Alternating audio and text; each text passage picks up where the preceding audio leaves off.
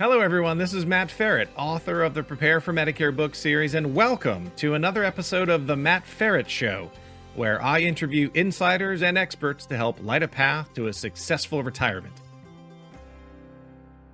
My guest today is Rob Pykosz. Rob is a financial advisor for Lenox Advisors, a financial planning firm that specializes in asset management, insurance, and risk management, as well as employee and executive benefits.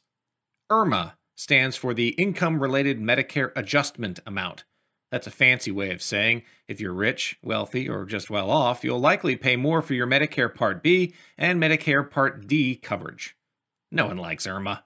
Even though you're normally eligible for Medicare at age 65, IRMA planning should start as early as 63. It's kind of where Medicare meets accounting and financial planning. This episode will give you a bit of an insider's view into IRMA and Medicare planning, long-term care insurance, and of course, financial planning with an eye towards retirement timing and income requirements. Rob's opinions are his own and in no way reflect those of his employer. Enjoy! Rob, welcome to the show. Awesome. Thanks a lot for having me, Matt.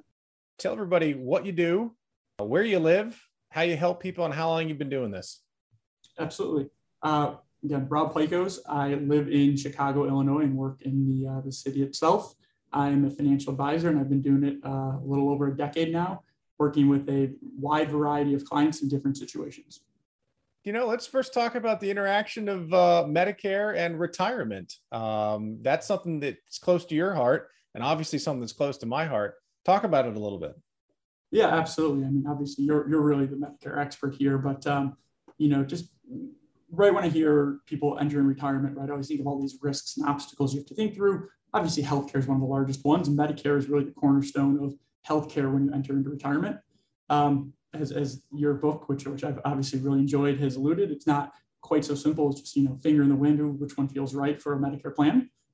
There's also a lot of things that people need to think about in terms of Medicare from a financial standpoint, right? And you and I were speaking prior, you know, I think of things like IRMA, right? Which is effectively almost like it's called a surcharge. I don't know if that's the actual right term, right? But additional money you have to pay if you're in some higher income brackets for Medicare. And yeah, nobody likes her. Nobody likes IRMA. Exactly, right? But she's one of those things that, you know, some good strategy, you can sometimes put yourself in a much better situation or save some money on Medicare costs just by being a little bit forward thinking and being proactive as opposed to reactionary. So as a financial advisor, those are some of the early things when we started hearing Medicare. It's, hey, how can we educate people as they're heading into the retirement years of what to start thinking about, how to start budgeting for it, and what it's going to look like? It's a great benefit, right? Without Medicare, retirement wouldn't even be a fathomable goal for a lot of people. So I think it's really just understanding how to utilize it and take advantage of the pieces that you already have in place.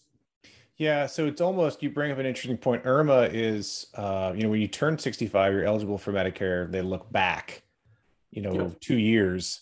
And at that point, it's kind of the water under the bridge.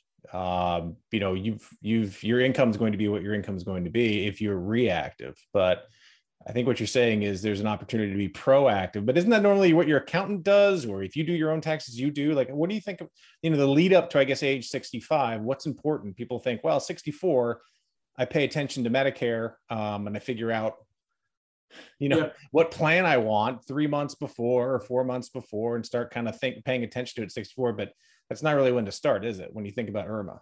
Yeah, absolutely. Right. And, you know, one expression I like is, you know, you don't want to let the tax tail wag the dog, right? So obviously if you're 64 and you're going to make $1 million, the right bet isn't to say, hey, I should only make, you know, 200,000 so I can have a lower IRMA charge, right? You know, sort of, it's going to be what it is. But when you're in those last couple of years of work and really your early retirement years, and you have these different pools of money you could draw from, right? You think about Social Security, you have your 401ks, potentially general investment accounts. Maybe it's just cash on hand. And you say, now that I'm retired, where's my income coming from? It's understanding which pool of dollars you want to utilize to effectively have the right level of taxable income. If you're going to be right on a threshold, and it could be one of these scenarios where you say, hey, maybe it's the tail end of the year, it's December, you want to pull out a little extra money to buy Christmas gifts for the family, right? Or what have you. It might be the difference of pulling out of your 401k versus using some cash on hand and taking the 401k distribution in January instead of December. Well, that might be the couple $1,000 difference to hit the next bracket for IRMA. Well, obviously, you know, to your point, If you're doing your own taxes or even with your accountant, that's all reactionary. You're adding up all the numbers after it's said and done the following spring to see what your total taxable income is. Well, if you were a little proactive, you might have been able to say, hey, maybe I don't pull from this bucket of money right now. I wait a little bit longer, keep my total income lower, have a lower IRMA rate. At the end of the day, you have the same amount of money, right? This isn't saying don't buy, Christmas gifts for the grandkids. But this is really saying is let's be strategic of where you're getting revenue from, because that could put you to a lot stronger financial place. Thank you. Good points, good advice. Let me rewind a little bit before, say 63, 64, 65, into other financial topics around quote unquote retirement. That means different things to different people. Some people are still working in retirement, some people are consulting, some people are truly feet up and waiting. So talk to me about, when does planning for retirement? I mean, I know it starts as soon as you start earning money, but really when we're talking about financial planning for retirement up to that kind of 65/67 of Social Security, walk me through when that starts and how to go about thinking of that through the, I guess years and potentially decades. Yeah, absolutely. And I think at the end of the day, right, if you're 62, 63, 64, right, you can really go on a phase where you're saying, I'm going to budget better, I'm going to save more, and that can certainly help your position. But a lot of it is, as you said, it's, hey, start funding your retirement accounts, doing some of the right things in your 20s, 30s, and 40s. But assuming, you get to your later 50s or your 60s, and, most of the hay is in the barn, so to say. At that point, it's, hey, what's my retirement going to look like, right? And that's where you work with somebody. There's a lot of tools online. There's a lot of ways you can do and kind of calculate, hey, what's a realistic income that I think I can generate in retirement, right? If everything goes well or pretty well, how much can I draw down? Whether it's via, again, my 401k, from Social Security, from pensions, from different investment and retirement tools. But then also understanding, more so it's like, am I going to be okay? People often will ask us that, hey, am I going to be okay if the house burns down? Well, hopefully you have homeowner's insurance, right? Well, am I going to be okay if my spouse passes away early? If I have a long-term care event? If I have a big healthcare cost? Obviously Medicare, very important there. There's really a number of risk factors that can occur. So I always tell people, the fancy term is your probability of success in retirement, right? Are you going to be okay? What's your chances? So then you really want to understand what could throw off my plan, right? So it could be something like inflation, which we keep hearing right now. Right. Okay, what if the gallon of milk and loaf of bread just get more expensive? Well, obviously, if all your money's in cash tucked under the mattress, inflation could be a real risk for you. What's probably the solution? Having some market exposure, right? Letting the market outpace inflation puts you in a stronger position. So inflation would be a risk. Obviously, taxes, right? In this environment, potential tax changes occurring. People say, well, what if taxes go way up? Well, then, it's that concept of using tax-efficient tools, things of that nature. It could be things like longevity risk, right? What if you live a really long time? How does that play out? Okay, what if you spend down the money in your general accounts, like your 401k or your savings? There's things like Social Security, obviously, that theoretically don't run out, right? As long as you're alive, you can keep collecting on that, or pension benefits, right? So there's all different things and items that we want to think through.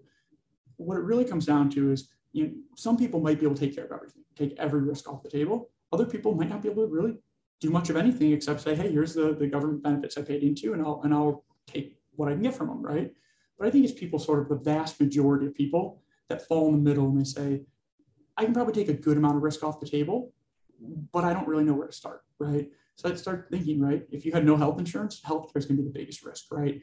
Okay, great, I have Medicare. How do I optimize that and take care of my healthcare cost? In conjunction with that would be long-term care risk. That's often a big risk. I was gonna pivot to long-term care. That I've always heard, and I don't know this, but I've always heard, by the time you need it, it's too late. It's one of those kind of, it's almost like life insurance. By the time you think about it, deathbed, it doesn't really help then, does it? What is the right time to start shopping for LTC or long-term care insurance? Is that the right product? Premiums are high. It's not a cheap product at all. It's not like a standalone dental plan. If you need dental insurance, it's very expensive. Are there alternatives? Are there alternative approaches? What about long-term care insurance? And when do you even start thinking about that? And when is it too late? A lot of questions for you there, Rob. Yeah, I don't know if I'll remember them all, but try. I think we're going to need like 2 or 3 other podcasts outside of this just to get through those questions. But no, what I would say is there's no blanket right answer, except first understanding, sort of acknowledging there is a risk, right? What is the risk? Long-term care risk is simply, hey, what if I have a big an event that requires skilled care, right? You know, the simplest way to view it, and a lot of people think, you know, I'm Superman, nothing's going to happen to me, I'm not worried about it. Or, you know, unfortunately, one of the common things people say is, you know, just put me out on a rowboat and row me out there and, you know, don't worry about it anymore, right? You know, the reality is that's what people joke of, but your loved ones aren't going to do that, right? They're going to do it to take care of you. Yeah. And unfortunately, often, you know, to the detriment of the other spouse, right? Tons of statistics out there that show, you know, it's not just the person with the long-term care event that suffers, but it's also the spouse that really suffers, both, you know, physically, emotionally, and also financially, right? Where your spouses that would have otherwise been okay. And even if their spouse had passed away quickly, they would be all right, but they end up spending down a huge portion of their assets. You know, maybe make math simple. They said, hey, I was going to live on 10 grand a month and we were going to have a comfortable retirement between the two of us at that income threshold. And then suddenly one of the spouses has a care event, they start spending down 20 grand a month, right? Because it's 10 grand a month for the mortgage, the life, everything you're doing, and another 10 grand a month for care costs. Well, gosh, that could drain down what would have been an appropriate amount of assets in retirement could get drained down, right? So let me ask you then this. So let's take them in age bands. Let's say I'm listening to this, watching this, 45 to 55. Well, let's say I'm 56 to 64 in another age band. What's the approach, or what should I be thinking about in those two age bands? Good questions, right? So the first thing is, you know, what does my potential picture look like? And then what is the theoretical risk, right? If you said, hey, I'm working to get by, right? I owe money back in taxes. I already took a 401k loan to help my kids with school. I have all these things. Well, frankly, long-term care isn't the largest risk for you, right? Your other risks are probably things like saving money long-term. But if you say, okay, I'm not in that situation, and I also am not Bill Gates or Warren Buffett, where I have so much money I can truly purely self-insure, well, then you're in a situation to say, okay, how much of the risk exists for me, and how would I consider taking it off the table? And there's a number of different strategies. You could use, you know, sort of traditional standalone long-term care products, which is, you know, you pay a premium and you get a benefit if you were to have a long-term care event. That marketplace has really shifted over the years, not because they were bad products, but because the products were better than people realized, right? The insurance companies had thought, hey, we're going to price these things to be sort of lower cost because people will lapse and they'll stop paying the premiums and we don't have to pay any claims, or there won't be as many claims. And what they realized was long-term care facilities do a very good job of keeping people alive, right? So suddenly these claims last a lot longer and these insurance companies really got hit hard. So, you know, a lot of insurance companies, I believe all of them at this point effectively have had to raise premiums on insurance contracts. So you're paying more than what you might have 10, 15, 20 years ago in the long-term care market. Which led to some insurance carriers and companies coming out with some hybrid products that, you know, people in the 40s and 50s have found a lot of value in, where they say, you know, so rough math, don't quote me exactly on this, right? But I believe the average long-term care event can last roughly a little over three years. Okay. And they also know statistically that the vast majority of long-term care claims end in death. So insurance companies said, well, hey, if that's the case. Wait a minute. Was that a joke hidden in a statement? The vast majority of long-term care claims end in death. Is that like saying the vast majority of lives end in death? That is very true, but it's rare that somebody goes on a long-term care claim and says, hey, you know, and it probably even taking. Oh, I got you. So you're saying it's very rare that someone goes into a long-term care facility or a claim and comes out and says, I'm all better. Not many people go on a long-term care claim and need help with activities of daily living for 3 and a quarter years. And then suddenly they're like, yep, I'm good. I can take care of myself. Right? I got you. Sorry. Right. I thought there was, well, there still may have been a joke buried in there, but anyway. I'm sure we could find editing, right? So I said, don't quote me. But no, when we think about that, right, insurance carriers are very smart, right? What they said is, hey, we know the average claim lasts this long and the average outcome is somebody passing away after a long-term care claim. They said, well, what if we have these insurance products that exist that are effectively life insurance? You pay money into them, they're a permanent product, not a term product, which is a separate conversation, but pay premiums into a permanent product. And if at some point or another, you needed money for a skilled care claim, instead of only allowing you to access sort of the cash value accumulated in the insurance product, they're actually going to leverage and borrow up against the death benefit. And some carriers, depending on what the product structure, and you can get virtually all of your death benefit sort of in advance. So almost view it as they're going, hey, if we know at the end of the day, we're probably by odds going to have to pay the death benefit claim to your surviving spouses, you know, what we'll let you do is borrow against it sooner. So that's another very efficient way of mitigating long-term care risk, where you're not just purely paying premiums towards long-term care, you're sort of building an asset that can be used for a couple different ways, right? So I think that that's what, you know, consumers should start to think about is, hey, what tools and products exist that can check multiple boxes and take care of multiple pieces, right? That's, you know, you think of, if you think of longevity risk, or what if one spouse passes away and then the other spouse lives a really long time? Well, if you have two spouses, one passes away and you lose their pension benefit, or you lost a portion of their Social Security, or whatever it may be, right? Well, suddenly you find yourself in a situation that they were comfortable with both pensions paying out, but now that you only have one, maybe you're worse off.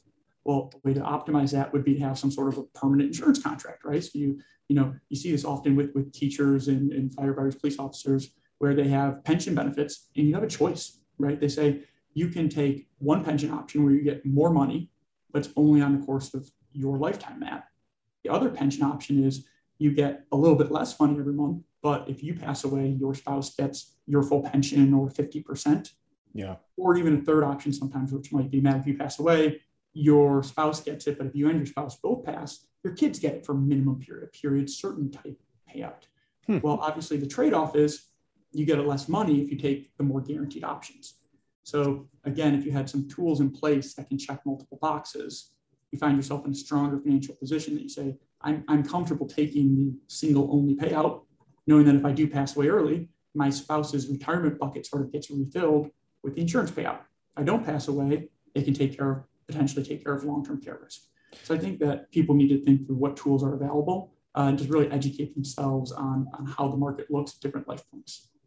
So just like almost every topic in Medicare, in retirement, certainly in Medicare, just like every topic, it depends. It's all an individualized choice, which means there's a bunch of different ways to go about doing it. So, but if I had to back out of the individual situational piece and go back into general buckets, you're saying there's a self-insure option, right? Yep. Which is, you know, if you're Warren or Bill, you're fine. But if you're, you know, drowning in debt, you're in the debt up to your eyeballs and you have a lot of liabilities, the self-insurance is literally the default, which is pray nothing happens. Yeah. And if something happens, figure it out, right? Number two is buy a long-term care insurance policy, traditional. And number three is some hybrid approach of using life insurance. So I have those three. Yeah. You got correct? Yep. Exactly. Okay.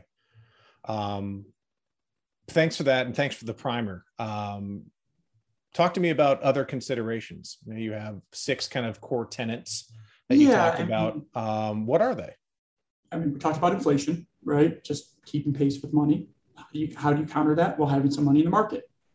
The opposite risk would be market risk, right? What if you have too much money in the market and the market goes way down? How are you okay there, right? So a lot of these pieces you'll see sort of, you know, they work hand in hand. You can avoid inflationary risk with market, but we have market risk as well, right? We have healthcare and medical cost risk, which obviously is Medicare and other health coverage, right?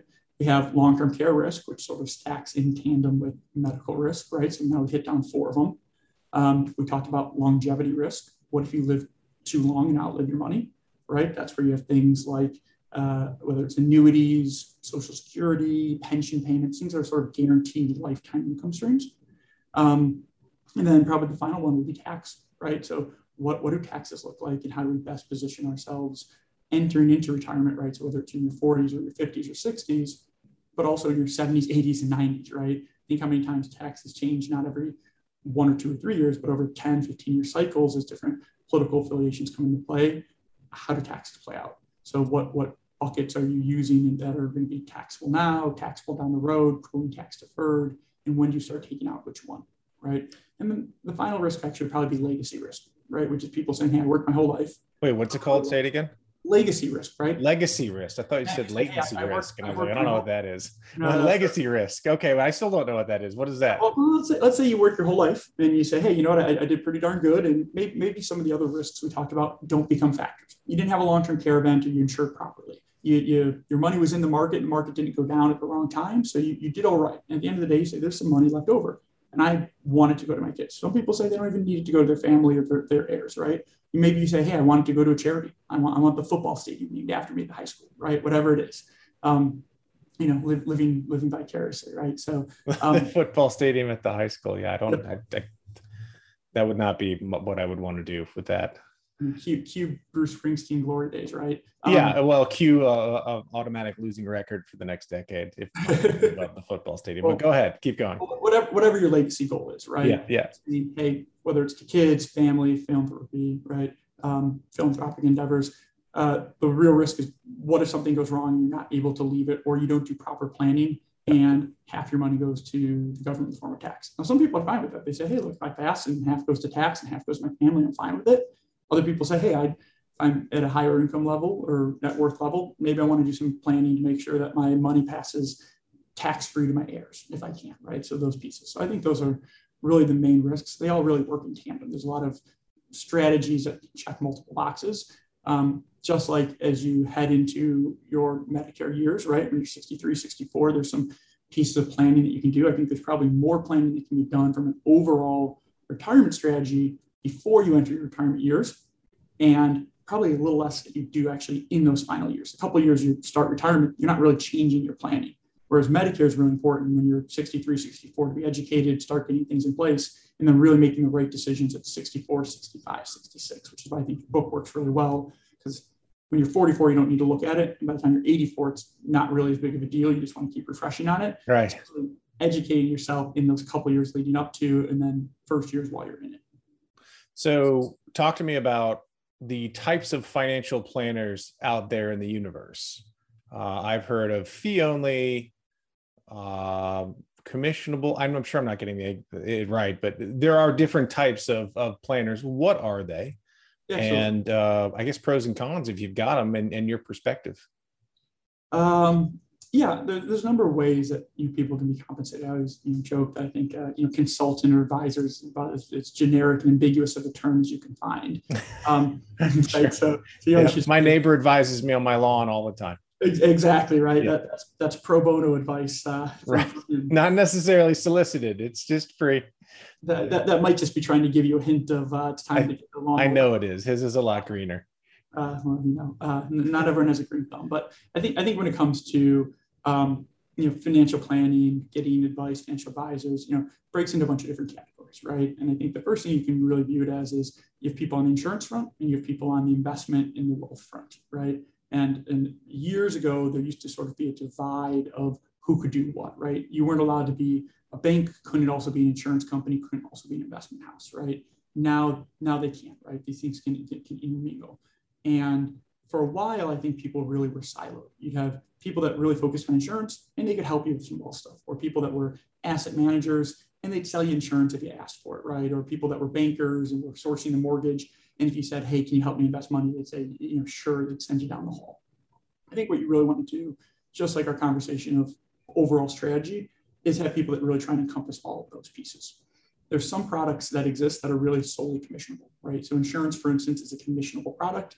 Virtually all insurance contracts are state regulated, right? When you look at life and disability, long-term care insurance. So they actually have to be approved by a state regulator, and there's a commission built into it. Okay, so really what you're doing is you're getting advice from the person who's effectively trying to sell you the product, and then they're going to be compensated from the carrier, right? And I think it's like an insurance agent for Medicare, right? The price is the price is the price. It's just if there's an agent involved, that agent will get compensated by the carrier, not anyone else. But the price doesn't change if you buy it direct from the carrier or do you buy it direct from a professional expert Medicare insurance advisor. Same thing is what you're saying.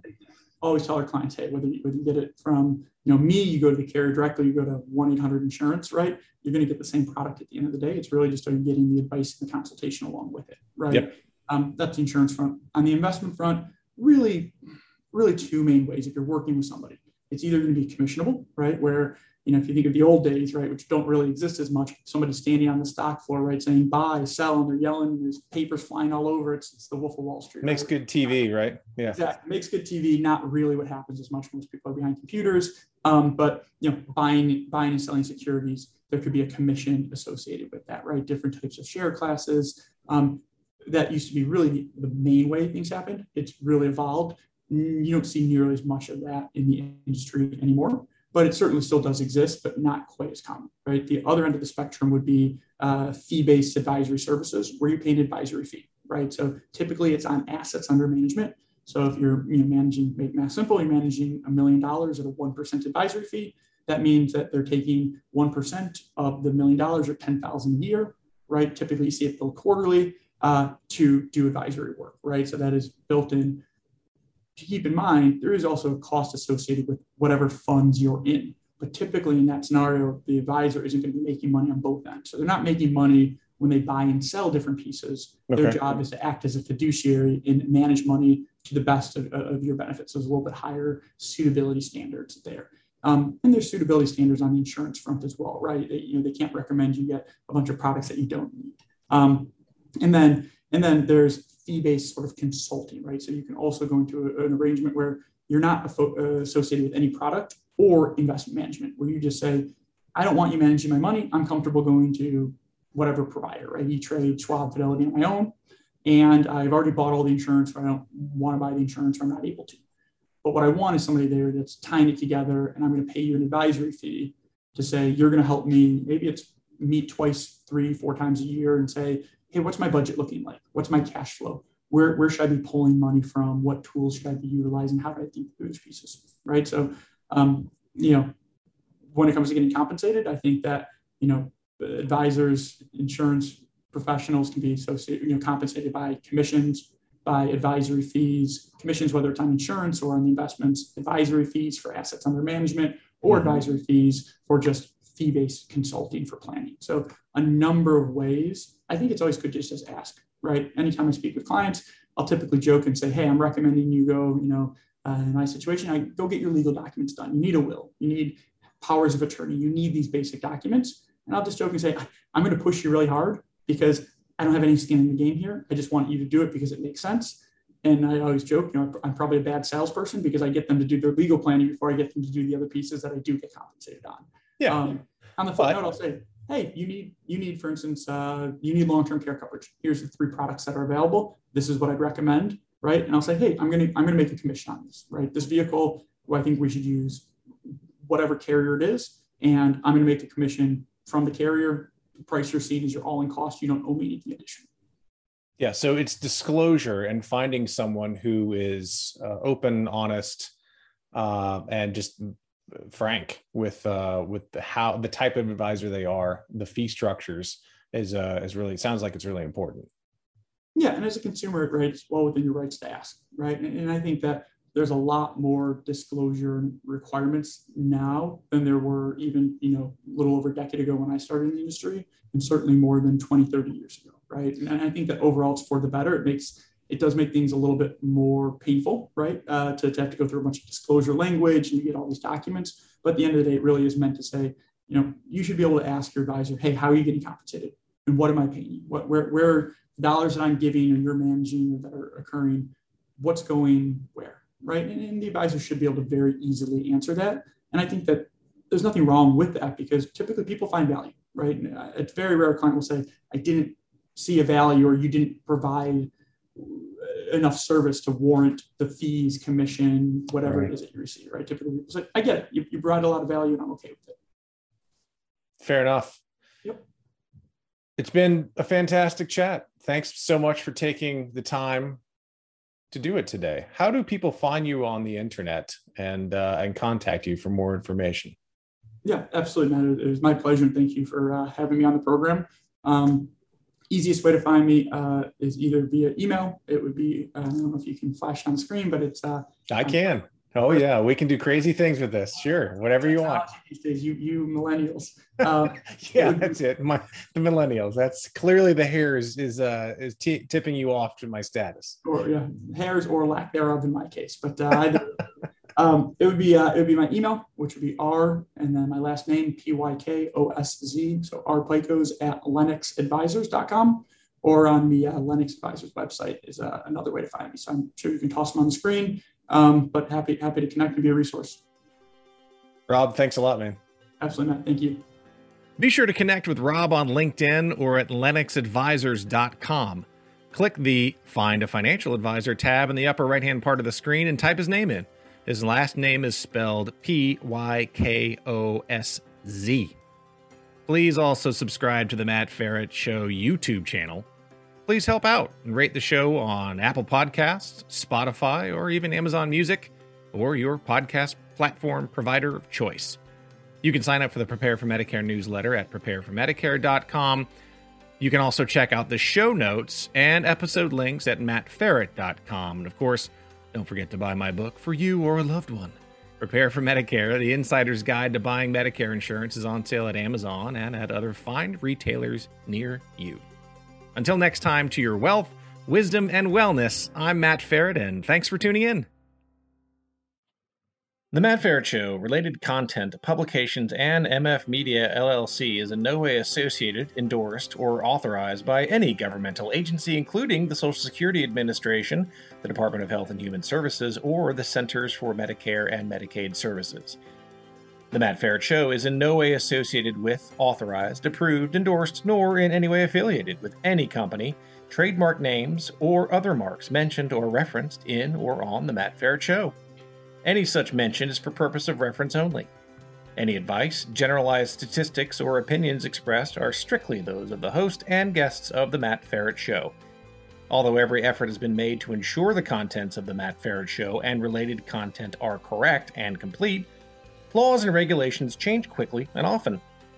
The ideas and opinions expressed on The Matt Feret Show aren't meant to replace the sage advice of healthcare, insurance, financial planning, accounting, or legal professionals. You are responsible for your financial decisions. It is your sole responsibility to independently evaluate the accuracy, correctness, or completeness of the content, services, and products of, and associated with, The Matt Feret Show, MF Media LLC, and any related content or publications. The thoughts and opinions expressed on The Matt Feret Show